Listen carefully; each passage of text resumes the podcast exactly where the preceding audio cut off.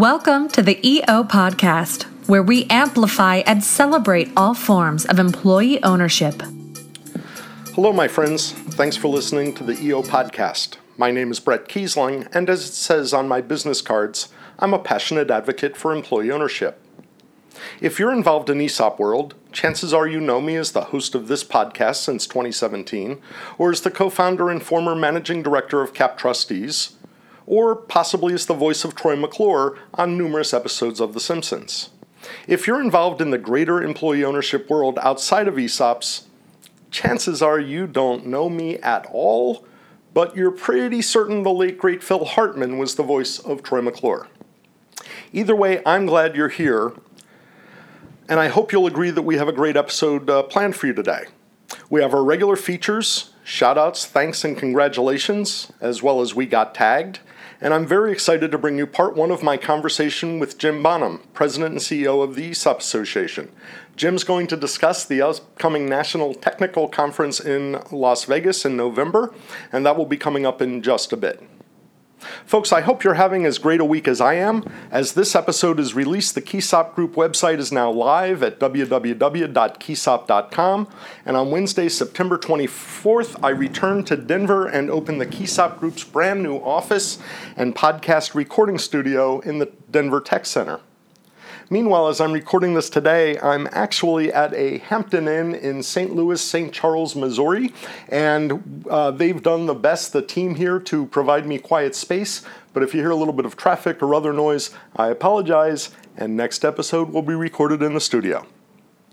A few, week back, a few weeks back, on episode 82, I shared my view on how we could create more opportunities for emerging professional advisors through a professional advisors mentoring program. I've spoken in the past on podcasts and at conferences about how difficult it is for emerging advisors to gain traction when trying to build their ESOP or EO related career. This extreme difficulty is an impediment to creating employee ownership.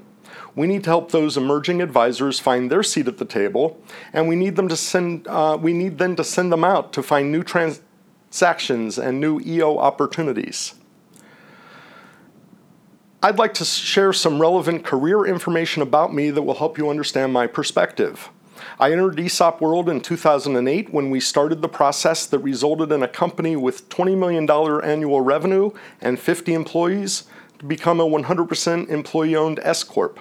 Shortly after the transaction, I started with the company as Senior Vice President and General Counsel, and from the latter part of 2009 until I left the company in early 2012, I was President and CEO of this employee owned company.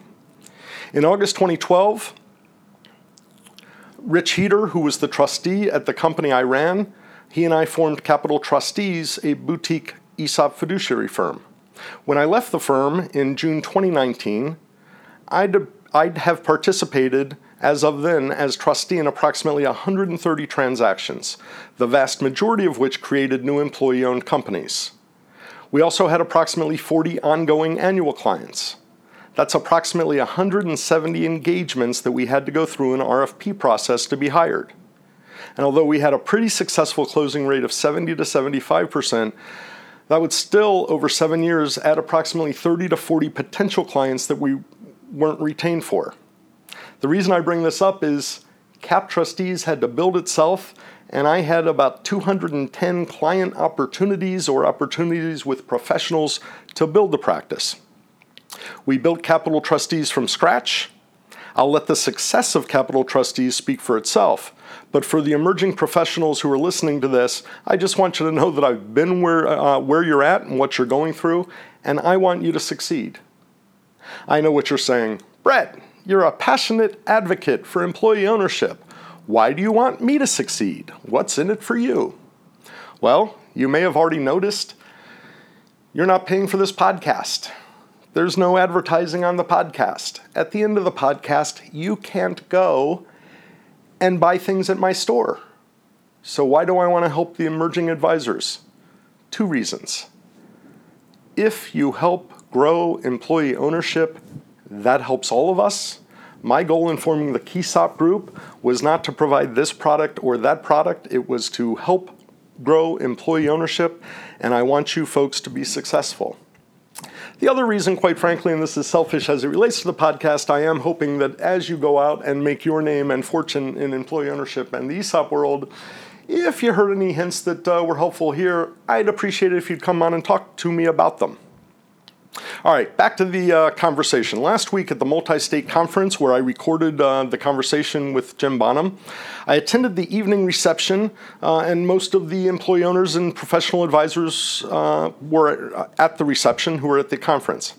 At one point, there was a professional advisor standing by themselves at the edge of the crowd, just sort of taking everything in. Now, folks, I have a lot of conversations with people. Sometimes I say, hey, do you mind if I share this? Other times they're just talking to Brett. So I want to share the story of the conversation. I don't want to identify the professional advisor without their permission. So I'm going to call the professional advisor TAVA, T A V A, Trustee Attorney Valuation Advisor. And this way, there's no gender. So Tav and I were standing at the outside of uh, the reception, kind of on the edges of the group. I'll be honest with you, uh, at these receptions and public gatherings, some people are surprised to hear, I get a little bit of social anxiety. The other thing uh, is, ever since the seventh grade uh, dance in junior high school, and since then, I've also been the guy standing on the edge looking at the crowds. So, many conferences, I've uh, seen people and just struck up conversations. And the conversation I'm going to tell you about, which happened last week, I've actually had maybe a half dozen times at different conferences in the last year and a half. And if you're an emerging advisor, it's probably going to sound familiar. So Tava was standing uh, by themselves, and I stepped up, and uh, Tava seemed a little bit down. And as we chatted, how's it going? And I'd worked with Tava's firm a little bit. Not Tava. Tava's an emerging professional. I had worked with the uh, firm principal, but I knew Tava. Tava seemed a little bit down, and I asked what was wrong. And they said, looking at everybody, I just don't know if there's any reason for me to come to conferences. I'm here trying to build my practice, but it's really hard to make progress. They looked at the employee owners surrounded by other employee owners and lots of professional advisors, and Tava said, I'm trying to get hired by companies who come to these conferences, but the companies that come to the conferences usually are the ones that have the advisors already in place. And then Tava pointed out something that I give Tava a lot of credit for. They said, and the advisors at these conferences are top notch professional advisors. So not only do these companies have advice readily available, but it's top quality advice. Tava wasn't sure if uh, they should move away from conferences in general, how to determine uh, which conferences to go, that sort of thing. But the concern Tava expressed is a concern I've also heard many times before, and CAP trustees, frankly, we went through it as well.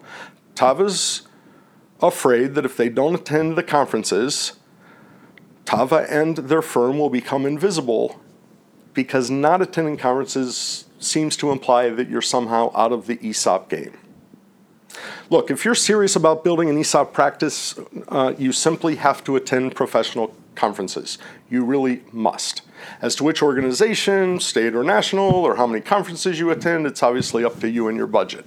If you have limited opportunities, Perhaps I'd suggest a national and a regional or state conference each year. If you only have the ability to do one conference a year, first of all, very sincerely question your commitment to employee ownership. Second of all, decide on your resources whether it's better to have regional or national. If you end up, for example, just kind of rotate, if you can only get a couple of conferences in, split them between the ESOP Association and NCEO, state and national, just to get a breadth of experience. In Capital Trustees, my partner and I shared the revenue that came into the firm equally. We went to all of the conferences together and participated in all of the RFP processes. Because we shared the revenue equally, it didn't matter where a referral came from or which one of us received it. Our practice at the time primarily was in the New York, Pennsylvania, New Jersey area, which is part of the multi state conference. Um, and at the 2015 Multi State Conference, a number of professional advisors, referral sources, came up to me and said, Great news, we have an opportunity for CAP trustees. We've already told your partner about it. Now, this might sound odd. I didn't make any more or less money that they went to my partner rather than me. I guess it was a little bit of competitive, and quite frankly, I wanted to be the one that uh, took the lead on uh, some of our transactions and, and, and projects and that we did often determine on who had first touch with a potential client.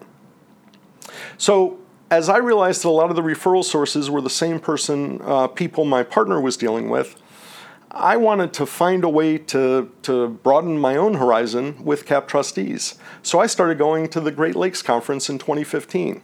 For a couple of years, I went there by myself. Frankly, we built up our practice area in the Great Lakes states Ohio, Michigan, Indiana, et cetera, Kentucky that Rich and I, for the last two or three years, went to the conferences together. But my whole point is I started off feeling a little uh, clogged, if you will, uh, not being able to make the most of my own networking opportunities. So I went to a conference away from my firm. As of 2018, by the way, CAP Trustees became a gold sponsor of the uh, New England chapter of the ESOP Association. So we've maintained a very strong presence in each of the chapters that represented our footprint. We understood how important it was to our practice for us to attend the conferences. We certainly presented it as many as we could, and we let people know that we were frequent uh, conference attendees and presenters. But we discovered, as many of today's emerging professionals are discovering, that attendance at conferences are important for client development, networking with professionals, and really importantly, keeping up to date on uh, legal and regulatory issues that are at the heart of a well run ESOP. But for the first three or four years, nobody ever came up to us at a conference and simply said, Nice to meet you, I want to hire you. It's all been part of a building process. Once your practice reaches a certain size, there are immediate opportunities that will present themselves at a conference. Usually, these occur 60 to 90 days before year end or the close of a quarter when selling shareholders and their advisors are highly motivated to complete a transaction by a certain deadline. And to be honest with you, if you're available uh, and good and competent, you may be able to get a work like that. But if you think early in your practice development that you'll meet either a company or advisor who's going to hire you on the spot, then respectfully, you're not really conferencing right. You certainly want to get in front of as many of the company advisors as you can. And to be honest with you, if you are persistent, it really isn't that hard to get in front of an advisor or a company. It might take three months, six months, or 12 months, but you can do it. Hopefully, you agree that conferences are a necessary part of your practice development. Before I give you some other suggestions beyond just uh, attending conferences, I do want to uh, bring the interview with Jim Bonham of the ESOP Association. But first, Shout outs, thanks, and congratulations. I'd like to give a shout out and thank you to Karen Kahn, who's a writer, editor, activist, and nonprofit communications consultant. I've never met Karen in real life. I know her simply through Twitter and social media. I can tell from her social media posts and interactions that she and I seem to have the belief that a lot of the issues that are important to us in the world and in our country can be addressed by employee ownership. Karen is one of the people, and I've talked about others, that post a lot of different things, and I just really admire her viewpoint and uh, perspective and her take. And if you follow what issues are important to her, I think you get a pretty good feel, uh, first of all, for Karen, but also some important issues that you should focus as well. Karen's been discussing on social media lately uh, the in- complete lack of attention MBA grad schools uh, are paying to uh, ESOPs and employee ownership. Appreciate your viewpoint, and hopefully at some point we can connect and uh, figure out other things we agree on. Next, I want to give a shout out, thanks, and congratulations to Melanie Metulonis of ESOP Partners. I've known Melanie for five or six years now, although frankly, in real life, most of our conversations are five or ten seconds long, waving to each other at conferences as we pass by. But she has a very strong social media presence, and I've always been a big fan of uh, Melanie and what she does. She was a long-time employee owner at Hy- Hypertherm, and uh, more recently, in the last year or so, joined ESOP Partners, which is a great firm in itself. So she went from being an employee owner to working very hard to grow the employee owner uh, sandbox for all of us. Meanwhile, She's just a wonderful person, refreshing, she's authentic, really passionate about employee ownership, and I wanted to give her a shout out. Congratulations also to her firm, ESOP Partners. Aaron Juckett and his team have just built a great organization. They have a brand new office in um, Wisconsin, I believe Appleton.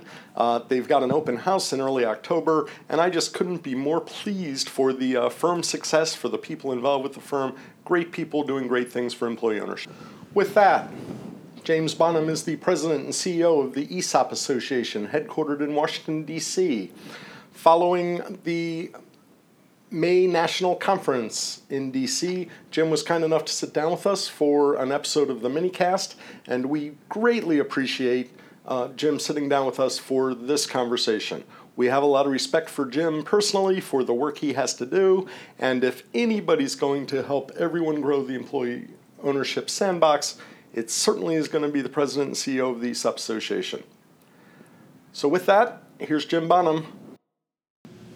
So, Jim, as we're sitting down here today, you're about six months into your term. Uh, it certainly has been a very active six months. Everybody who's followed the association, you've got websites, you've got great stuff.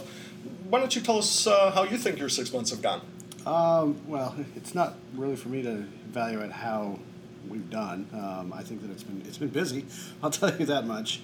Um, you know the uh, uh, the six months has gone by very quickly. Um, first you know, two months or so was spent uh, setting up the Washington, D.C. National Conference, which is a very important conference for not just the ESOP Association, but the entire employee ownership community, because that's when the largest number of employee owners descend upon Washington, D.C. to advocate on behalf of employee owners. Know, we had almost 850 people come to Washington this year, and when you have that kind of a presence in Washington, it, it makes an impact. Next year, uh, at our national conference, it's going to be exponentially more than that. Not in terms of necessarily the numbers, because we're actually maxed out in terms of our capacity at the hotel, but in terms of what we're going to be doing, both with the Congress and the administration, to start pushing forward our, a, a positive legislative agenda. But since then, uh, we finished, we wrapped up uh, DC, and we immediately went into the planning phase for Las Vegas. And you know, one of the commitments that I made to myself when I took this job was that I was going to visit an event for every one of our 18 chapters within the first year of my uh, time with the association.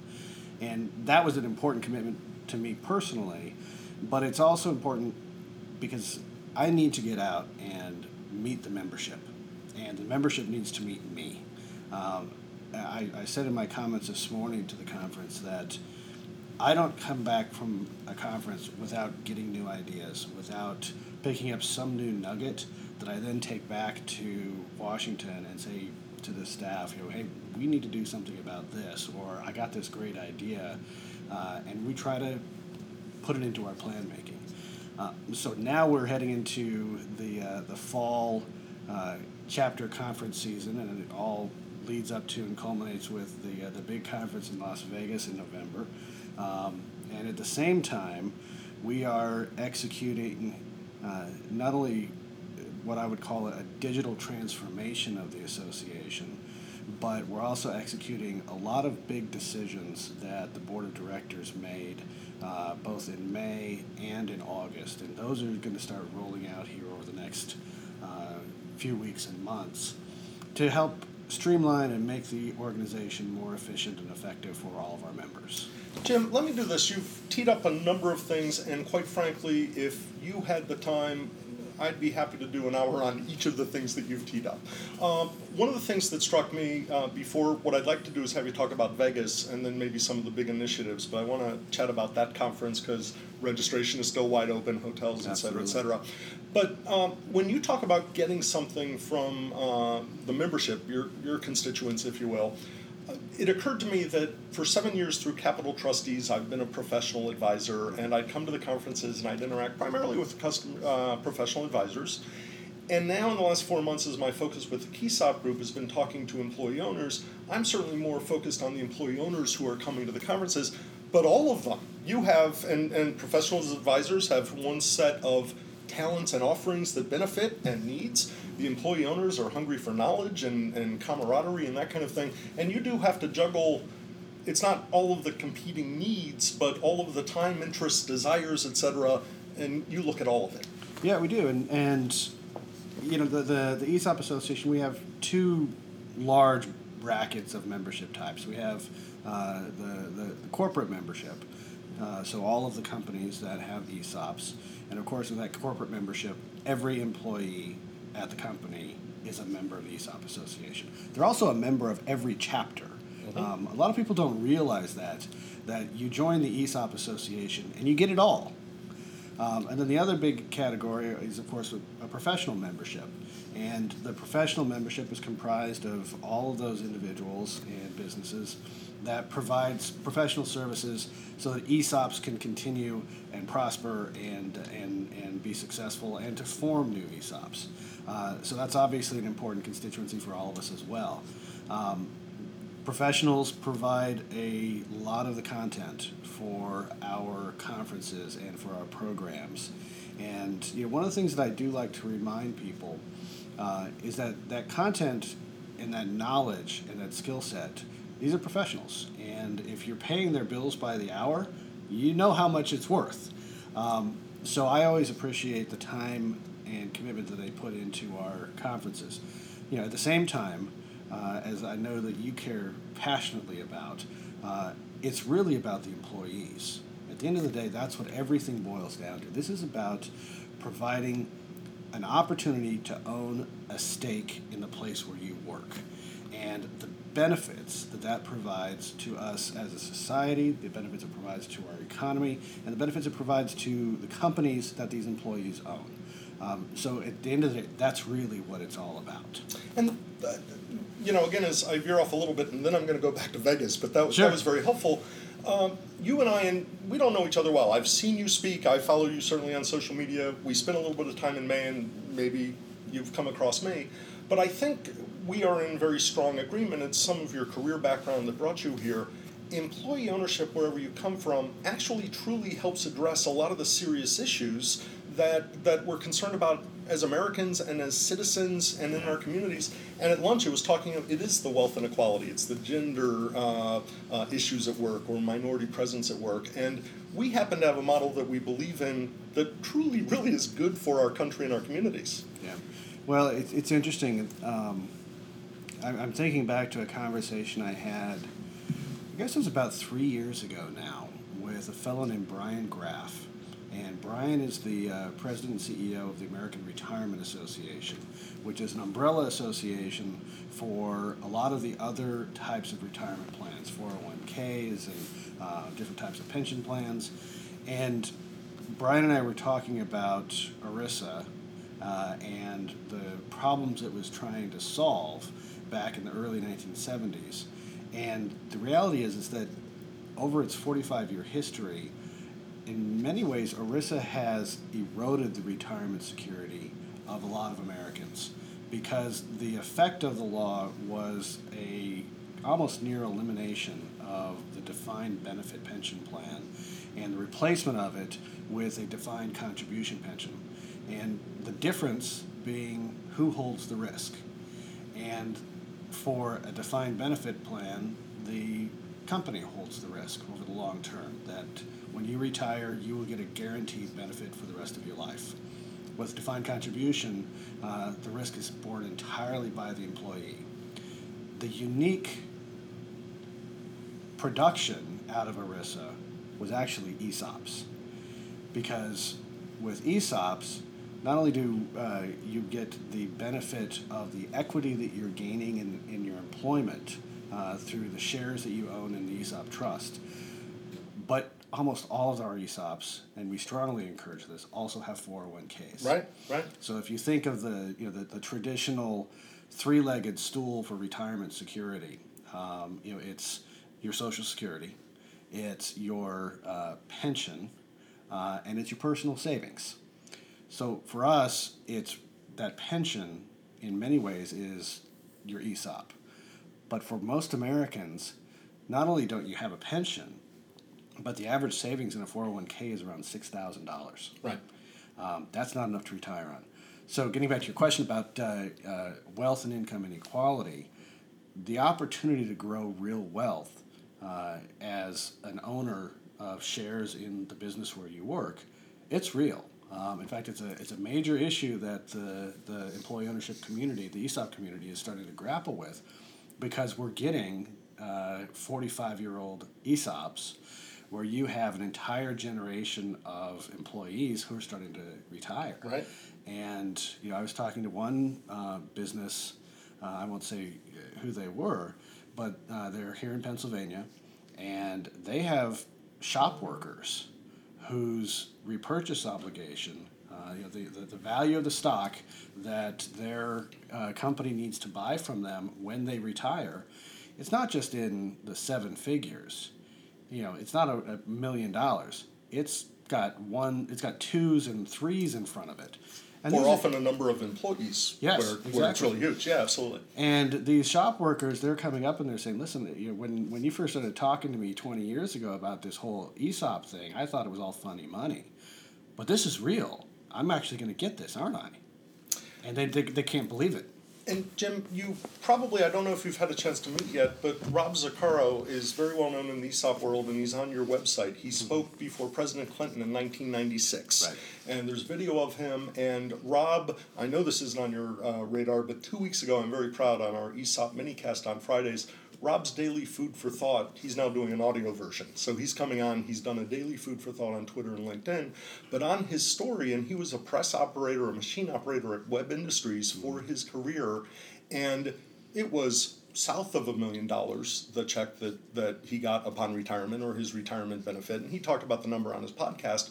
But he's now a singer songwriter, travels the country, does a little bit of speaking about ESOPs. Mm-hmm. And the important thing, he's doing cool content that I like but his life is made possible because he was an employee owner. And that's what right. we remember that ultimately I did a lot of transactions as cap trustees. It's one of those, what are you going to think about when you look back? It's actually the employee owners that we helped participate. And that's that's, right. that's who you're talking about as well. Right, exactly. Let's uh, go to uh, Las Vegas. I know the uh, uh time's a little bit short. Uh, big conference coming up, and, and Jim, is part of it, you have three keynoters that I think are just amazing, and they seem a little different from what we see in conferences. so do me a favor, tell a little bit about them, but yeah. I'd also love to know your thinking on bringing them in. Well, you know, it, it's not just about the uh, the keynotes that, that we have coming in.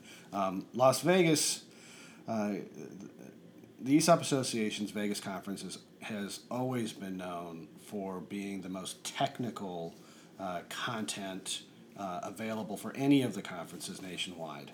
Um, we tend to get a very high uh, proportion of uh, CEOs, C suites, um, senior managers who are coming to really learn about the technical aspect of, uh, of managing an ESOP, um, managing your RPO, um, you know, really understanding how it all works.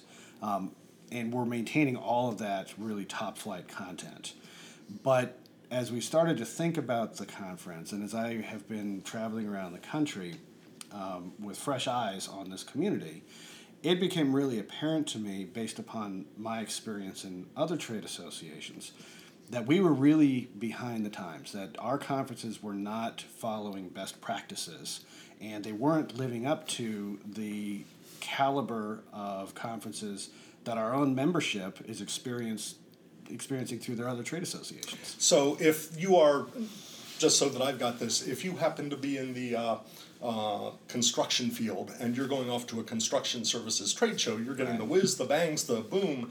And at ours, the ESOP Association, uh, and it's funny how we're all vested. You're the CEO of it. Right. I just realized I said ours because we all feel that we're a part of it. But here you're getting tremendous technical knowledge. Right. But you didn't have the rock stars like you brought to Washington D.C. Well, not again as right. a great example, but the presence, yeah, the the right. memorable stuff. Right. I mean, for for best practices in conference management now it's at a national level, it's a little bit different when you're doing um, local or regional conferences. But at the national level, uh, the the best practices, it's all about the experience that the conference attendee has from the beginning to the end. So you think about, all right, what's the journey that you want a person to go through when they come and attend this conference. Um, so in Washington this year, it was about change. That was the, the theme was really about change, and there was it, it, it was unmistakable because uh, we had uh, you know, a, a, generational change between Michael Keeling and, and myself sure. at the top of the, uh, of the of the organization. We also had significant change happening at, at our board of directors. Um, with Gary Shorman coming in and taking over as, as chair of the board. Who apparently did a nationwide motorcycle ride on a whole, or Yeah, not just- nationwide. just- I just want to shout out, Well, what a cool was, guy. Yeah, it was it was pretty amazing. I was following him on the whole trip. He just finished up on Sunday. He his goal was to finish the race, um, not win the race, and he finished the race. Um, and uh, you know you can go and He's a well, we'll tell. Uh, Gary's just saying, your guy. chair is a really cool guy doing great stuff. Well, and, and we're all lucky to have him and the other Sure. um, volunteer leaders on, on the board. So when I started thinking about Las Vegas, when the when the team started making our making the plans, um, we it's changed up a lot. You know, it used to be just a two day conference. It would start Thursday morning. It would run to Friday afternoon. It is now a solid three day conference. Um, the, we have pre sessions beginning at noon on Wednesday. Um, historically, we've done the big cocktail reception that was ironically called the welcome reception, but it was on Thursday night after half the Right. conference was over. So I thought, well, that seems strange. So I thought, well, why don't we uh, have the welcome reception on the first day? So we're having a big uh, cocktail reception on the first day, and we're gonna have a lot of fun with that. You know, you were in DC. We had fun with our reception there. Absolutely, and I just want to pause for just a moment because at the DC conference, and indeed on the minicast you were in, we both spoke high praise to Michael Keeling and and his stewardship that got us to you. But the welcome on day two, and we talk about it in this business world, is well, that's the way we've always done it, kind of thing. With the fresh set of eyes. So in other words, kudos to Michael Keeling, but there's stuff you can freshen up and uh, welcome Right. at the beginning. Just great job. So, we'll have the welcome in. welcome on on uh, on Wednesday evening, and that's also there's also a, a purpose to that as well. Um, as I was reading through, I, I, I read all of the comments from previous co- conferences, and one of the complaints was that uh, on Thursday morning there was a huge crush of people trying to register before the opening sessions. So we're trying to advance that, let people register on Wednesday. So we're opening registration at noon on Wednesday, so that we don't have this um, traffic jam of people trying to get their credentials. And it's great because you're doing the traffic movement, you're doing, I mean, everything, Right. and this ties into the best. And I've never thought about your conferences and the best practices content. So I love, Yeah. I love even that you're describing that. so so then uh, uh, after the reception on Thursday evening, I know a lot of professional firms, a lot of uh, companies like to go and do their own thing, so they're going to be off doing their their traditional events on Thursday after we're done, um, and or on Wednesday after we're done with our reception. And Thursday morning, um, our leadoff speaker. Um, it's hard to describe Sekou. Uh, his name is Sekou Andrews, and his billing is the world's leading poetic voice. Now, you know, what the hell does that have to do with employee ownership? So, Sekou is all about uh, helping people find their authentic voice so that they can lead other people. Um, and I've seen him speak twice. Uh, once was at the White House, uh, and once was at a, a, major national trade conference. And both times I left that experience going, I'm not sure exactly what just happened to me, but wow, I really like it. And I'm going to be thinking about this for a long time to come. Um, he, is, uh, he is an absolutely disruptive speaker. So if you're a little sleepy after Wednesday night in Las Vegas, uh, after his speech is over, you won't be sleepy anymore. um, and he's a, he's a phenomenal speaker. And uh, uh, so after then we'll go into our concurrent sessions. Um, we've got two of them that morning. Uh, at lunchtime on that day, um, we've just locked in a fellow named Seth uh, Mattison.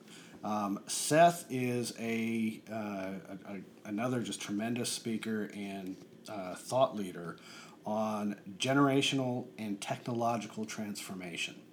Um, we are at a very unique juncture in our society's journey. Um, we have massive generational change happening right now between baby boomers and you know, Gen Xers and millennials. Um, within the next two years, millennials will become the majority of the workforce. Uh, and you have that change happening at the same time that you have massive technological change. Uh, and the speed of the, the change in technology just continues to accelerate. Um, and the implications for that uh, for your businesses are profound. And Seth's going to come talk about that for an hour. Um, he's very high energy, another really just terrific speaker. And then the, the, the third keynote speaker that we'll have is going to be on Friday morning, um, Erica Dhawan. And Erica is a, a, brilliant scholar to begin with, but she is uh, the leading expert on, on what she has coined and what is now widely called connectional intelligence. And connectional intelligence is about harnessing the networks both inside your organization and the networks external to your organization to provide you know, the maximum benefit for the enterprise. And she's going to teach us about how to make, use that connectional intelligence uh, in, in ways to advance employee ownership. Um, she's, uh, you know, she's been a, a professor at, at, Harvard. She's been um, a, a, presenter for the, the uh, Global Economic Forum, and she's been at the Aspen Institute. She's just a terrific speaker and, and, and thought leader.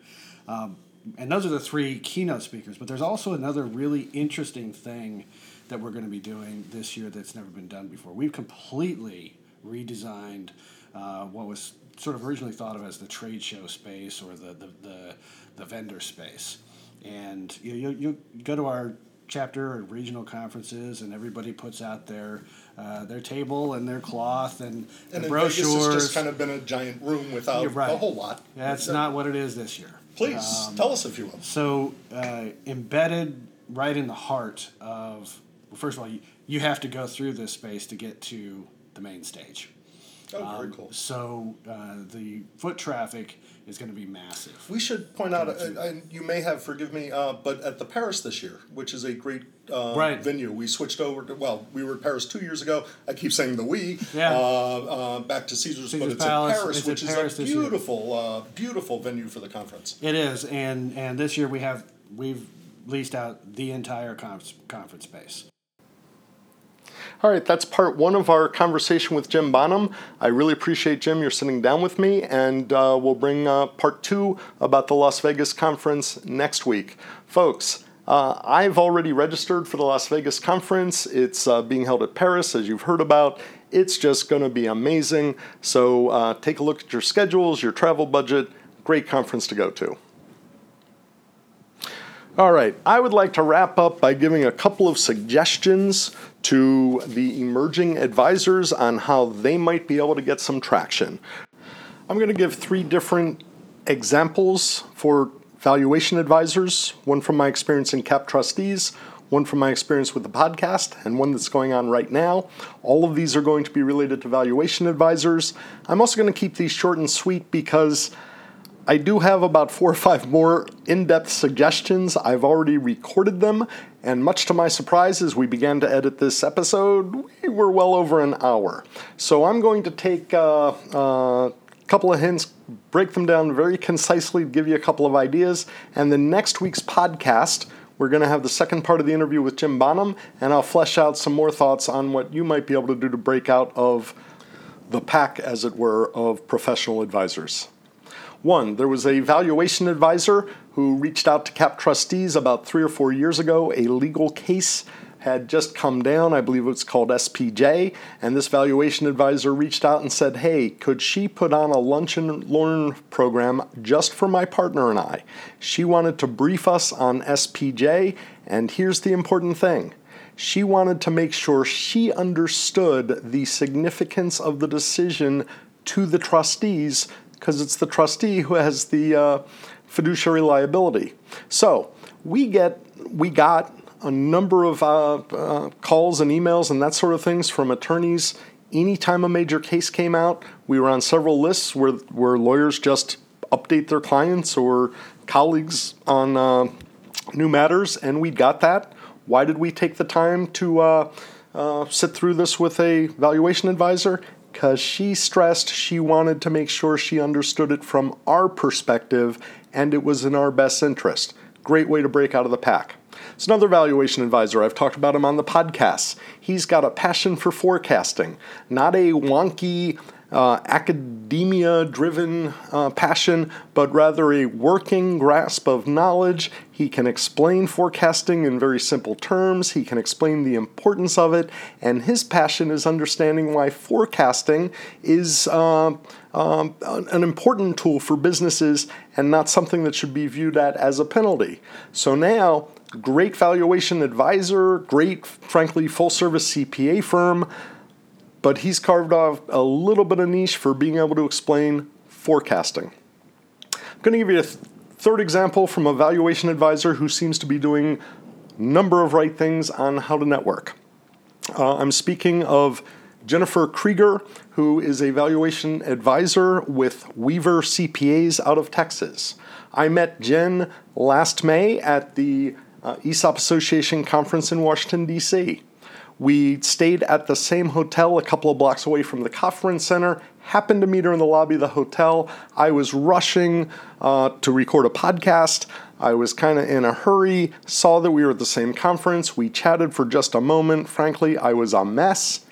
And later that evening, I got a very nice email from Jen saying that as evaluation advisor, she was pleased to meet me and that perhaps we might be able to uh, connect. Well, about a week and a half after that, I uh, sold my interest in Cap Trustees, and I saw Jennifer on LinkedIn and a little bit on social media. Hadn't really talked. During uh, last week, during the multi state conference, Jen was at NCEO, and Jen sent me an email and the email said, Hey, if you're going to be in Vegas, I'd like to see if there are opportunities between the KEISOP Group and Weaver, and could we sit down in Vegas? Jen did exactly what you're supposed to do with networking. Here's where sometimes lightning does strike a little bit, if I may be so bold to use that bold as, as to use that example here. I got Jen's email on Wednesday at the uh, multi-state conference. Wednesday, actually, uh, in the evening. I immediately called her office and said, Jen, of course I remember meeting you. By the way, when she reached out the second time, it had been four months. Very smart. I remembered her, but her email said, Bret, you may recall we met at the hotel lobby, blah, blah, blah, blah, blah. Great networking. Anyway, I reached out, left Jen a voice message. Jen, I see from social media you're at NCEO. Could you possibly record a two or three minute update for the minicast? Jen responded she'd be happy to do that. Friday night of last week, about 10:30 at night, Jen had just gotten back home from a conference at uh, Salt Lake City. She had lost another day because of tropical storms in the Houston area. And 10 o'clock local time on a Friday night, Jen gets on the phone with me uh, in order to help me out with the podcast. You may have uh, heard me mention Jennifer Krieger on last week's minicast. You're going to hear her with her update on um, NCEO this coming week. Jen and I have had a number of conversations looking uh, for ways to have her contribute regularly to the ESOP uh, and EO podcast and minicast.